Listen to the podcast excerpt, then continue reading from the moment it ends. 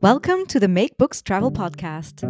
I'm your host, Marlene Seegers, co founder of Two Seas Agency, a boutique literary agency based in Ojai, California. Join me and take a glimpse behind the scenes of the international publishing world through my conversations with key players of the industry. My guests all have one thing in common they make books travel, for instance, from one language to another from idea or manuscript to published book, or from page to screen. Find out how they do it and why. Thank you for listening, and now on to today's show.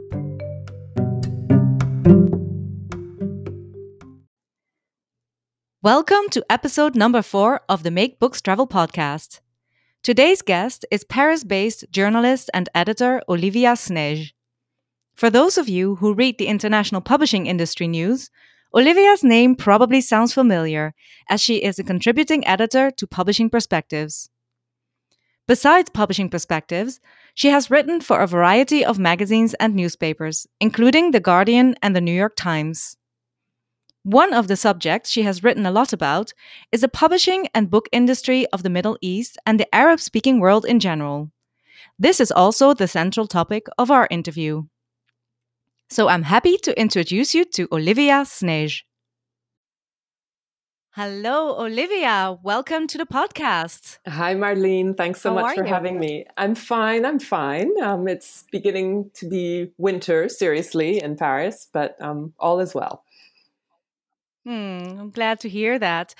I'm very happy to have you on the podcast. Uh, we've been in touch for I don't know how many years now, but it's been a while. Yeah, when we were both in different stages of our career, and um, if I remember correctly, you were one of the first, if not the first, uh, journalists or people to report on the start of 2 Seas agency back in 2011. Yeah. I think it was Publishing Perspectives. Exactly. So I wanted to thank you for that. that oh, you're really, welcome. Um, I, I, I, thought about that when preparing the podcast. So uh, well, yeah, I, was, I really appreciated that. In admiration that you were going so far because I've lived in, in, in Northern California and it's so far away from Europe. And I was in complete admiration how you had gotten that um, started and up and running and, and, and you're doing it. So bravo. thank you. Thank you. Um, yeah, well, as I said, we've been in touch for a while. We've known each other for a while. For our listeners who may not know you that well yet, uh, can you briefly introduce yourselves, uh, yourself, sorry, and uh, describe your professional career so far? Sure. Um, I'm an arts journalist and I'm an occasional editor and translator. And uh, since in recent times everyone's been talking about fake news and the necessity for fact checking, I thought I'd mention that the best training I got as a journalist was when I worked as a fact checker at Vanity Fair magazine. And this was back in the 1980s in New York. Uh, in Europe, fact checking wasn't a thing then, but in the US, it's been around for quite a while. And at Vanity Fair, like at the New Yorker and other magazines, they had an entire team devoted to fact checking. So we literally picked apart stories that were 20,000 words long and checked all the facts from um, whether the carpet was green in a room to what kind of bullets were in such and such a gun. And then we put wow. the story back together again. And uh, internet didn't exist yet. So we had a system called uh, Nexis Lexis uh, if we really couldn't find out sources on our own. But mostly we called around, you know, to Europe, to anywhere, to the State Department. And so, anyway, after that um, experience as a fact checker, I began uh, reporting, and I've worked as a journalist ever since, uh, mainly in culture uh, for magazines. And I've worked at a publishing company, and then I've also written a few nonfiction books and co edited a book. Hmm. So, in short. Thank you. yeah. And one of the main focus areas of your writing is the Middle East. And um, I believe the Arab speaking world in general. And uh, as you said, you're you're focusing on on cultural aspects. Um, mm. How how did this interest develop? Um, well, I've sort of been connected to the Middle East um, from the very start because I was born in uh, Alexandria in Egypt, uh, where mm. my father was uh, working. And my parents always had a lot of Egyptian friends around. And then I ended up marrying a Lebanese. what can I say? and uh, I went um, regularly to Lebanon uh, beginning 1991, which was just after the civil war had um, ended. And I went to Syria and Palestine on various occasions. And then I also started reporting for the English language newspaper in Beirut called the Daily Star and I'd report on um, cultural subjects, mainly about the Arab world, but going on in Europe. And mm-hmm. um, in London, I was the editor of a magazine on culture in the Middle East called Aleph. And that was great because we covered um, stories about sort of new and, and burgeoning young hip scenes all over the place. There was so much going on um, in Lebanon, for example, which is very vibrant culturally. I mean, the country is way too small for its production. And there were also so many other interesting scenes developing everywhere, like, I don't know, the comics industry in Egypt or Tunisia. And then also in London, I worked as a commissioning editor. Um, you may know them at the indie publisher Saqi Books in London. Mm-hmm. And they publish fiction and nonfiction books about the greater Middle East. And they have a sister company in Lebanon called Dar al Saqi, which publishes in Arabic. And um, then probably around the time that I did the story on, well, you you uh, founded your company in 2011, but I started reporting for Publishing Perspectives. I think in 2009. Uh, it's a trade magazine about the publishing industry, and I did a lot of stories about publishing in the Middle East. So that's sort of where things mm. led. Mm. Right. Yeah. Yes. I remember when I think that's actually the first time that we met in person is when you were working at Saqi Books in London and I was still at. You were the French. Yeah. Yes. right. Right. Right. Right. Exactly. I think I might have approached you to buy something or, or vice yes. versa. I don't remember. exactly. Exactly. So, yeah. Uh, yeah, that was, well, before 2000. 11 I, yeah. when were you at Saqi Books? I was there 2008 and 2009 it was sort of unfortunate because it was right around when the crisis hit. So mm. sort of similar to now we were postponing books you know kind of telling mm. authors oh not this year but next year you know? Yeah. Um, but uh, it was it was a great experience and uh, it's a wonderful little publisher Hmm. Yeah. Yes. I'm. I've, I always follow their publications closely, and they do, as you say, a lot in uh, a lot of books in translation, and um, yeah, they have a very interesting list. Mm. And yeah, as you mentioned, it's uh, a, a, lot of books are being postponed now, and of course, we've we've been living in a very challenging year, 2020. Yeah. It's almost coming to an end. um, but I wanted to uh, focus uh, in my next question on Lebanon. And uh, of course, the people of Beirut had to suffer the tragic explosion in early August, besides the, the pandemic. And um, the city is home to many publishing houses, yeah. um, which play yeah. a very important role in the Arab speaking publishing world. And they not only have to deal with the impact of the explosion and the pandemic, but I believe also Lebanon has been in an economic crisis oh, for completely. a while now. Mm-hmm. Yeah, no, I mean, how are they uh, doing? Oh, it's it's really really bad. I mean. Um, I, I, the industry was already struggling. So it's not easy for publishers in the Arab world to begin with. And we can talk about that later. But mm. um, specifically in Lebanon, because there are a lot of publishers there um, and they export a lot of books, they're in a very volatile area where there have been ongoing wars and uprisings around them. And it's made it that much harder in recent years to export their books. You know, people have less money and so on. Um, for example, the Iraqis used to be huge readers, and of course, we know how that country has suffered. Um, mm. The hmm. market in Syria has totally collapsed, and then um, in Lebanon, because of political crises and so on, the economy went into free fall around this time last year, a little bit later. And the Lebanese pound uh, was devalued. It lost 80% of its value. So you can imagine. I mean, wow. And things just got worse mm. and worse. And there's no government aid at all for culture in Lebanon. So everyone has to scramble. And um, for the Sharjah Book Fair, I, I did a story on um, on exactly that subject, um, how publishers are doing, and I and one of the people I interviewed was Emile Tyan, who is the CEO of uh, Hachette Antoine in Lebanon, mm-hmm. and it's one of the biggest, richest companies, and because also they're co-owned by Hachette and they have a lot of advantages, but they're suffering terribly. So you can imagine the smaller independent publishers. I mean, it's it's really awful, and um, some are supported. Uh, by grants from an arts foundation, which is called AFAC, but you know that's not sustainable in the long run. Mm. And uh, the Lebanese pound just keeps falling, so even um, people who might have had grants from the European Union or somewhere else, if they change their money into Lebanese pounds, it becomes worthless. so, mm. and then mm. on hmm. top of it, there is the pandemic, and then the explosion on August fourth. While it was absolutely devastating and it was a mm. huge trauma, it, it didn't really affect publishers economically because they were already in trouble. And right. um, so it affected them, of course, psychologically, but, um, you know, it, it, was already difficult. And uh, what most publishers have told me is that it's just impossible to plan ahead. And mm. they're going, you know, day by day. They have to adjust their prices all the time. And, um, you know, the price of paper has become exorbitant and it's a cash economy. So, mm-hmm. I mean, I, I I don't like to be so negative, but even people who were pretty enthusiastic and hopeful really have a hard time seeing a way out. And um, publishers are producing a minimum of books. Uh, their production is down, you know, anywhere from fifty to seventy percent, and some people aren't publishing at all. So, right. um, they're focusing on ebooks and audiobooks, but even that is mm. difficult, mm. you know. So mm-hmm. anyway, sorry to be it's such a, a sort of a downer mm. response, but uh, it's unprecedented. I mean, the crisis they're going through it's it's terrible. Yeah. Well, yeah, that's that's why I I I asked you because I can only imagine.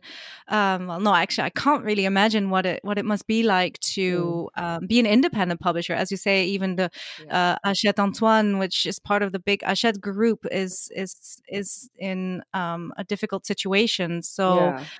Um, well, they do a lot of um, school books, and so oh. with yeah, so with COVID, it was bad because you know the schools yeah. were open, closed, open, closed. But then also, it's their local market, and people just don't have the money to buy books anymore because mm. their money has been devalued. And I'm talking about even a more privileged um, class, right? Mm. Mm. And I, you mentioned the the Sharjah Book Fair earlier on. I I went there once in 2014 and uh, because I wanted to learn more about the Arabic speaking publishing world. And mm-hmm. one of the things that I learned there is that the distribution of books between Arabic speaking countries um, leaves a lot to be desired. Um, yeah, that's for sure. put it nicely. And uh, in fact, many Arabic publishers personally travel to book fairs across the Arabic speaking countries. And there are many of them, I believe, many of those book fairs. Oh yeah, um, many, many. Mm. And they they bring the copies of their books to these fairs to sell them. Um, yeah. and yeah. They are all public fa- fairs, so a lot of visitors. How do they cope with the COVID 19 era and its travel restrictions? And well, the answer is the hmm. answer mm. is very badly. I mean, you know, yeah. distribution is very difficult, and there are very few bookshops, and um, they really are. Publishers are really like traveling salespeople. I mean, they mm-hmm. they go mm-hmm. to all the fairs where they have stands, and that's where they sell a large part of their books to the public because they're all public fairs, and you know, at mm-hmm. uh, at a lot of book fairs, you see people just lining up and buying masses of books because they're stocking up for the year. So hmm. um, the pandemic meant, of course, that the book fairs were canceled and this avenue for selling books was taken away from them. So, like everyone else, they're dealing with cancellations of uh, book launches and so on, and having to reinvent ways of selling books. But again, you know, the, this system of going to book fairs is is quite um, unusual, and and uh, and it's what you know happens in the Arab world. So it's it's not easy for people to buy books or for publishers to get their books to people.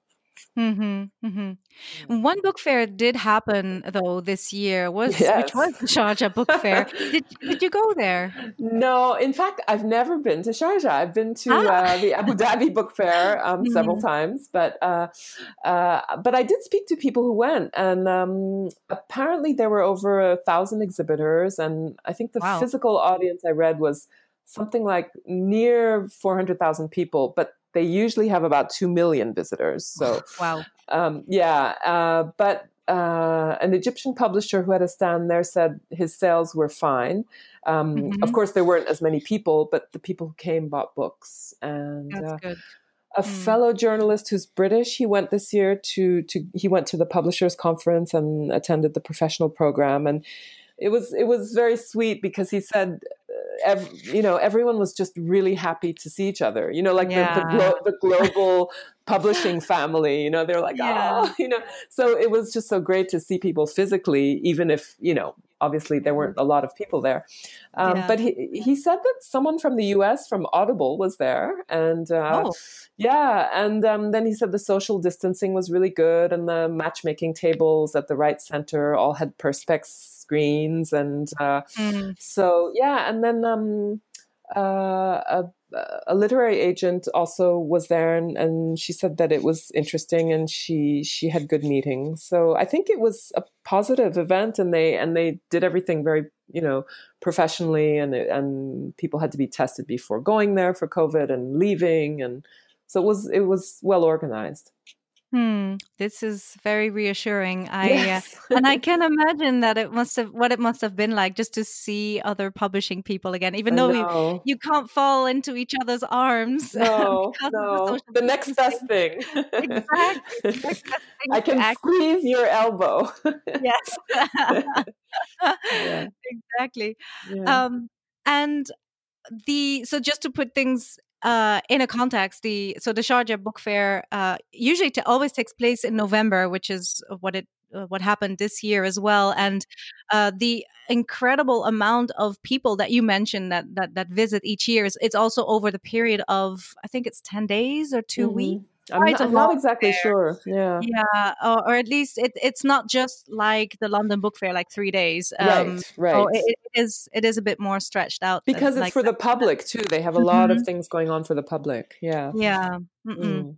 Yeah. And another thing that I learned in in Sharjah in uh, when I went there in uh, well six years ago now, yeah, 2014. Yeah. Um, or rather it was confirmed because i had already encountered some cases cases. Um, it, it's the major problem of piracy of books in the arab speaking world. Do you know how whether anything has changed since then and, and how publishers are dealing with it? Um, well the short answer is no.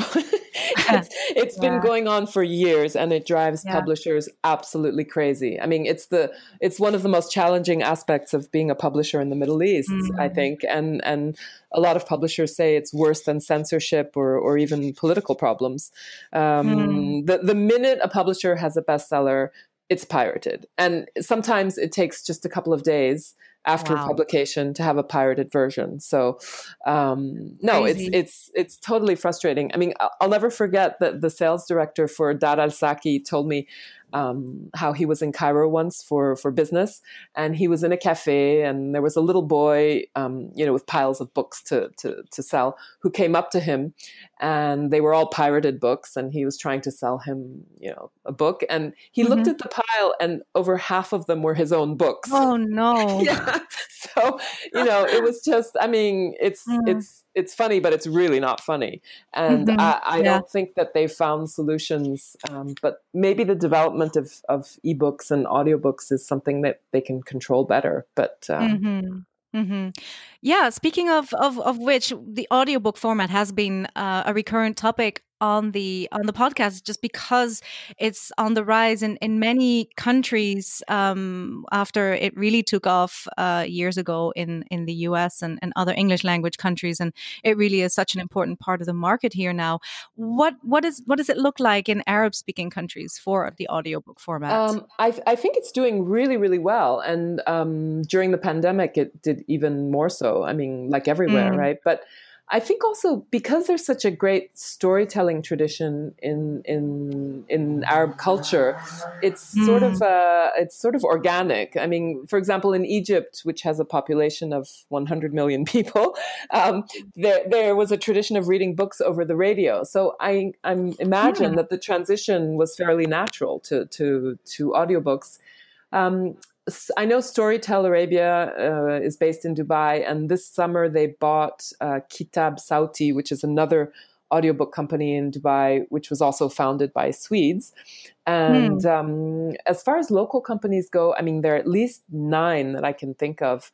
Uh, oh, wow. There, yeah, there are probably more. Um, but there's a, a well known one called Booklava also in Dubai, and that was founded by a Lebanese Canadian, and his company won the Booksellers Audio Publisher of the Year mm.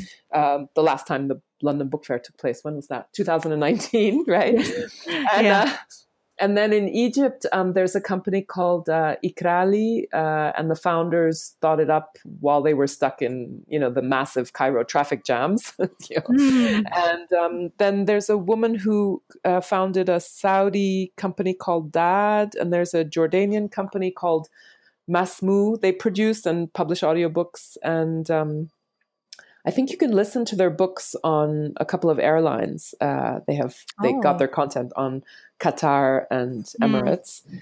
and they also give courses on voice acting because um, the production of audiobooks in the Middle East can be a little bit complicated.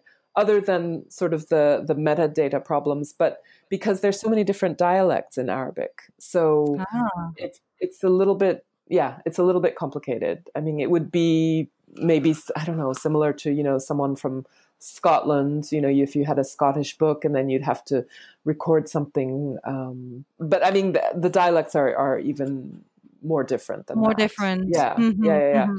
But there's a potential for for for a very big market because I mean, 325 million people. That's that's wow. big potential. Yeah. And then, of course, the distribution uh, does not face the same challenges as right? the, the, print books. Mm? Absolutely, yeah, yeah, yeah. yeah. Mm. And and more and more people, you know, are are connected, and and they're uh, in all these huge cities. They're stuck in traffic, so yeah, yeah, yeah. Mm. And what would you recommend to international editors and right sellers who are interested in learning more about the Arab speaking publishing world?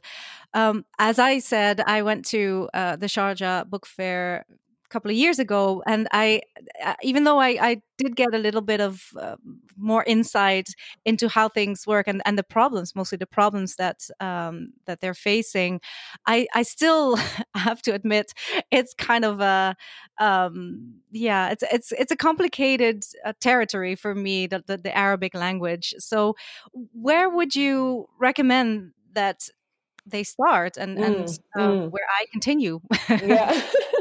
well, I mean, first of all, it's a huge and incredibly diverse area. I mean, mm-hmm. you know, farthest west you have Morocco, and farthest east you have Oman, and you have literature that's just as diverse. So, mm-hmm. I mean, people say the Arab world, but you know, it's it's it's humongous. So, mm. uh, I, I recently attended a conference where there were Western publishers and publishers from the Arab world and the western publishers were saying just that you know they were saying oh wow you know it's it's it's very opaque the arab publishing world and and the arab publisher said well it's opaque to us too so, which right. which doesn't help but um, i think that the first problem is that outside of the arab world very few editors read arabic mm-hmm. um, mm-hmm. and so they have to rely on translators for samples and you know as well as finding out what's good and what the inside story is and so on. And although there there is an increasing number of translators from Arabic to other languages, there still aren't that many. Mm-hmm. Um, so it is possible to find out about Arabic literature, but it's not straightforward. So there are very there are various ways to do your research, and um, I'll send you the links for all these mm-hmm. places. But I'd say you can begin by reading Arablit.org, which is a website that's dedicated to Arabic literature and translation. Mm-hmm. And yeah. then for children's books, uh, there's also the World Kidlit site, which has an Arabic section. And then uh, there's Banipal magazine, and that's published in the UK by Margaret Obank and Samuel Shimon. And they publish excerpts and chapters from books that they translate, that they have translated into English from the entire Arab world. Hmm. And um, they'll often have a special focus on a, a certain country. Uh, mm-hmm. Kind of like Words Without Borders. Um, mm-hmm. That's another website in the US and they'll focus on on a country too. And for example, their current issue is on writing by Sudanese women, uh, mm-hmm. translated mm-hmm. from Arabic. Hmm. So that's for the Anglophone world. And then there's the literary agent Yasmina Jraisati, whose mm-hmm. agency is called Raya. Um, I'm not sure if you know her, but um, yes, I mm. met her once or twice. I think in Sharjah, actually. Yeah. Well, so back in 2015, I wrote an article about how she was the only literary agent in the Middle East. And basically, mm. she's still the only one. Oh. Um, th- there are some agents in Europe who also represent a few authors from Arab countries or their estates. Mm. And I'm thinking particularly of um, the agent Pierre Astier in France, mm-hmm. who represents the estate of um, the Moroccan author Mohamed Leftah. And he mm-hmm. recently sold a two book deal to Other Press. Mm. Uh, so yeah, um, but Yasmina, the agent, the one and only agent, told me that uh, mm-hmm. when she was at the Sharjah Book Fair this year, she heard something about plans for a Sharjah International Literature Agency that was going to be created. So who hmm. knows? And right. then let's see, another path to look out for books would be the ones on the short list or the ones that win the International Prize for Arabic Fiction, which mm-hmm. is also known as the Arabic Booker Prize. And that's announced just before the Abu Dhabi Fair, which begins in April usually, but this year I think it's been moved to May. Uh, and then there's a new initiative about to be launched by two French women, Anne Millet and um, Lucienne d'Alençon, which will be a not for profit um, sort of book office. And that will offer information about Arabic literature. And it won't just be in French, huh? it'll be in English mm. as well mm-hmm. and other languages. And they're calling it Layla. And mm. it's funded by the European Union. And I think they also are getting funding from the Anna Lindh Foundation. Hmm. And uh, they're going to begin by doing a study on the Arab market that will focus on issues of pir- uh, piracy and translation and so on, uh, hmm. which they'll add to the website. And all of that, you know, will be free. And right. um, they're also focusing on translation in Europe from Arabic. Uh, and I think uh, for that, they're going to be working with Literature Across Frontiers, which is um, an organization in the UK. So they're not representing authors, but they want to put together a catalog of 100 titles. Yeah, mm-hmm. yeah, 100 titles of books in Arabic that haven't yet been, tra- been translated. Hmm. And they'll have sample translations and so on. So wow, that's, that's um, interesting. Yeah, right. yeah. So hmm. hopefully they'll be able to get that up and running. And then um, there's a book fair that a lot of people don't know about, but it's it's really growing. It's called the Maghreb Orient des Livres, um, which takes place in Paris, usually in February, but this year it's been moved to May. Hmm. So if you're in Europe and you don't want to travel very far, it's it's really worth it because um, there it, it, used to be a fair only for the public, and now it's being transformed into a more professional fair. And um, hmm it's possible that the uh, the BIEF, the Bureau International de l'Édition Française, which takes mm-hmm. uh, well, you know what it is, but just for your your listeners, um, uh, they take care of uh, they promote French publishing and organize professional exchanges. Anyway, they might be uh, organizing something professional at the Maghreb Orient des Livres as well. Mm-hmm. Um, then again, remaining in France, uh, if you read French, uh, if you're an editor who reads French, you should definitely look at what Actes Sud's imprint uh, Sindbad publishes because mm. uh, they're pretty much. I mean, the, the, the, they publish the biggest, uh, uh, the largest amount of contemporary Arabic literature in France. Um, but that's an exceptional situation because you have an editor there, uh, Farouk Mardam-Bey, who's originally Syrian, and he's one of those people who are just truly irreplaceable because you know not only is he a real intellectual but he can read the literature he knows and understands what's going on and he can edit the texts so um, but anyway so so people who read in french should keep an eye on Sindbad uh, mm. and then also there are um, great indie publishers uh, who also publish in French, so they're Arab authors. But that's sometimes a little bit easier, you know, for for other publishers to to um, translate from French into right. uh, English. Uh, there's uh, Édition Barzakh in uh, Algeria, for example. They're the ones who first published Kamel Daoud. Mm-hmm. And um, in Morocco, there's for nonfiction, for example, En toutes lettres. In Tunisia, there's uh, Elyzad. And then um, the website, the International Alliance of International Publishers, has Arab publishers who are members, and they sometimes put together a catalog of their work. And then I think earlier we mentioned um, Cherif Bakr, who's the Egyptian publisher, and mm. he hmm. put together a catalog called uh, Arab Voices this year. I think it, I just oh. it just came out, and it right. has um, yeah, it has 32 book titles in it, and there's a description of the book in English and who the rights holder is and the contact for it. And mm. that's also funded by the European Union. So, mm. um, and then for children's literature, because um, that's also interesting. Uh, there's a magazine called Takam Tikou, uh, and I'll send you the, the link for it. Uh, it's on international children's books, uh, and there's a section on Arabic books. Hmm. So that's yeah, that's sort of. Oh, also for those who speak Italian, there's a blog on Arabic literature called Editoriaraba. Um, so no, I just I just wanted to underline that it's there's a lot of production going on in the Arab world with really interesting works and so editors shouldn't give up because i mean i know it is complicated to find out about it but hmm. you can say a lot about the arab world but the one thing you can't say is that it's boring so you know there's there's room for a lot of great literature coming from so many different places with hmm.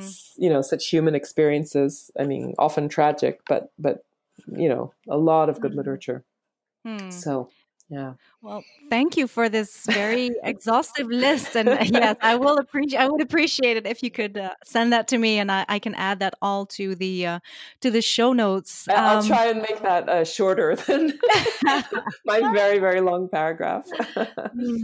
no, but I think it's really interesting to see that there there are quite a few pathways into the uh, Arabic speaking publishing world through other languages. Yes, uh, also. So that's. Mm-hmm. Um, yeah, that that's also important to uh, uh, to look at.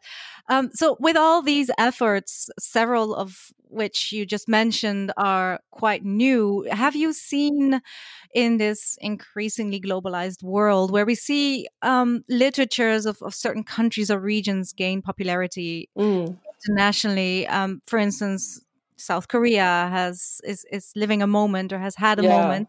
Yeah. Have you also seen an increase uh, in recent years in interest in authors from Arab speaking countries, and and and have you seen it being translated into more translations? And I'm not just speaking in in English, but perhaps also in other mm-hmm. languages.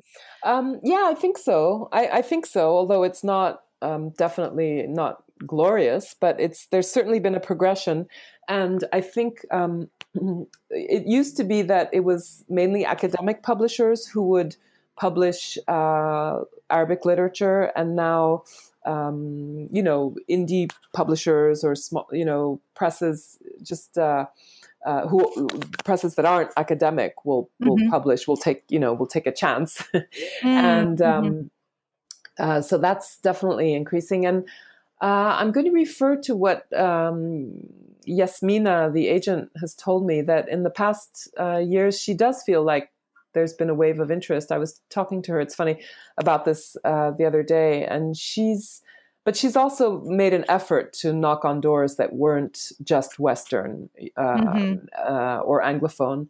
And um, she said that in recent years, her meetings at the Sharjah Book Fair have actually helped a lot because mm-hmm. um, when she first started going there, she thought she would be doing deals with Western publishers. And then she realized that they were mostly there to sell.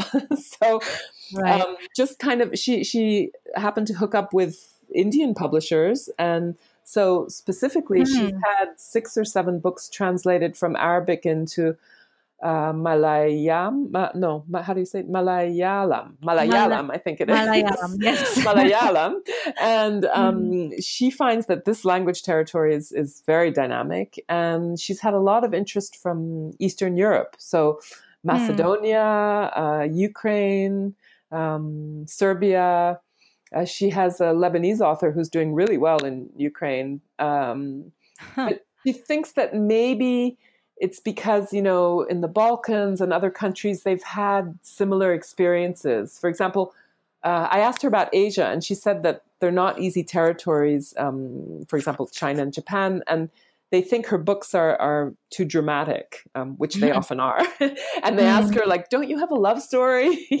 um, so, um, but but who knows? I mean, she she also met someone from Mozambique who publishes in in Portuguese, and mm. they were mm. interested in her book. So hopefully this will continue. I mean, I think in general, and, and you probably know more about this than, than I do, but it seems like there are more books in translation being published. Mm-hmm. Mm-hmm.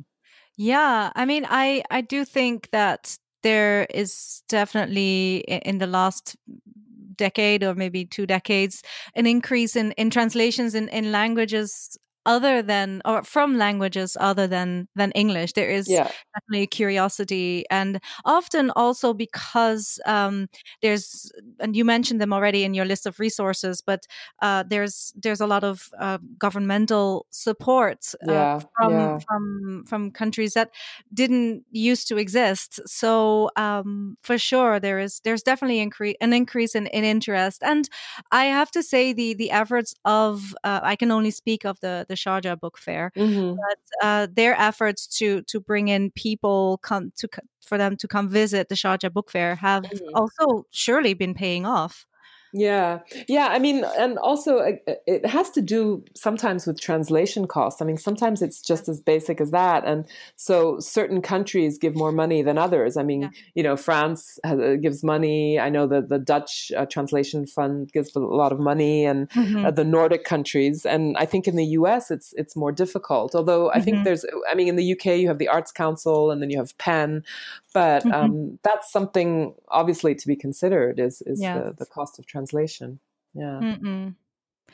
And um, let's talk about um, books, particular books in particular. Uh, besides the ones that you're involved with professionally, uh, mm-hmm. for either your editorial or for your uh, work as a journalist, um, which book or books uh, have you read recently that you'd like to recommend to our reader, uh, our listeners, and why? Yeah, your your listeners who are readers, of yes, course. Exactly, right? our, reading listeners. well, I'd have to say that one of my absolute favorite books this year was from your home country, "The mm. Discomfort of Evening" by ah. Marieke Lucas uh, uh, mm-hmm. translated by Michele Hutchinson. Um, mm-hmm. I read it mm-hmm. in English. Uh, it's it's a very disturbing coming of age story about a family in a rural area of the Netherlands um, mm. The family is not coping with the death of one of their children, uh, mm. but it's it's also a very funny book. So there there's a bit of comic relief, but I have to say it's it's pretty bleak, but it's it's it's wonderful. I mean, I, I would mm. highly recommend it. And then mm. um, I really enjoyed The Eighth Life, which is a Georgian novel, uh, but you have to have time to read it because I think it's eight or nine hundred pages long. yeah, it's by uh, Nino Haratischwili, and oh, of course, I've, yeah, she writes in German. Yes, exactly. She, right? So yeah. I think this mm-hmm. she writes in both languages, but this one was written in German, and it was translated by Charlotte Collins and Ruth Martin, and mm-hmm. it takes you through the incredible history of Georgia. I mean, through the entire twentieth century until the present, with mm-hmm. plenty of love stories and tragedies and wars. Mm-hmm. Um, so yeah. And then to get back to the Arab world, I, I really loved um, Adania Shibli's Minor Detail, which is published by Fitzcarraldo in the UK and New Directions in the US. And I think that's been mm. getting um, really good uh, reviews. Uh, so in English, it's translated um, from the Arabic by Elisabeth Jaquette, and then in French, it's published, of course, by Actes Sud, Sindbad, mm-hmm. and that's been translated by Stéphanie Dujols.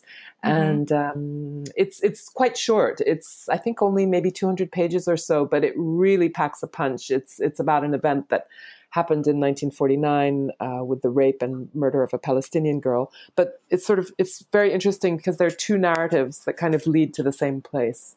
So mm. I highly recommend that too. Mm, thank you. so uh, I, I, I haven't read um, uh, any of them, so mm. I, I, have to admit. But you you are the second person to recommend uh, the Discomfort of Evening uh, yeah. by uh, Marieke Lucas Rijneveld. Um, Judith Uiterlinde also recommended it a few few podcasts uh, ago, and oh. I do have oh. the book. I just uh, yeah, well, you can read it in, in its original yeah. version. yes, which I which I will definitely do. I, I always prefer to to read it whenever I can in in its original language. Exactly. Um, so, is there anything that I missed in this interview that you wanted to mention here? Um, no, just that just that uh, the Arab world is has so much richness, and that people shouldn't be put off by how um, difficult it can be sometimes to have access to to uh, to books and literature. Um, they just have to keep trying, and and again, I'll I'll send you the list of resources uh, so you can put them in the in the notes. Um, mm-hmm yeah. Okay. But thank you so much. Well, thank you, Olivia, and have a, a, a, nice evening in Paris. And I hope to see you sometime soon. Me too. In in in in yeah in in reality. in reality, yes. In thank life. you, thank you, Marlene. Right. Bye, bye, Olivia. Thanks. Bye.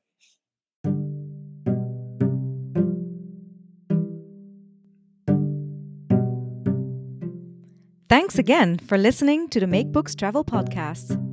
I hope you had a good time and learned a thing or two. Check out the agency's website, 2seasagency.com, for more information and resources about the international publishing scene. Oh, and if you liked what you heard, please leave a positive review. Thank you, merci, et à la prochaine.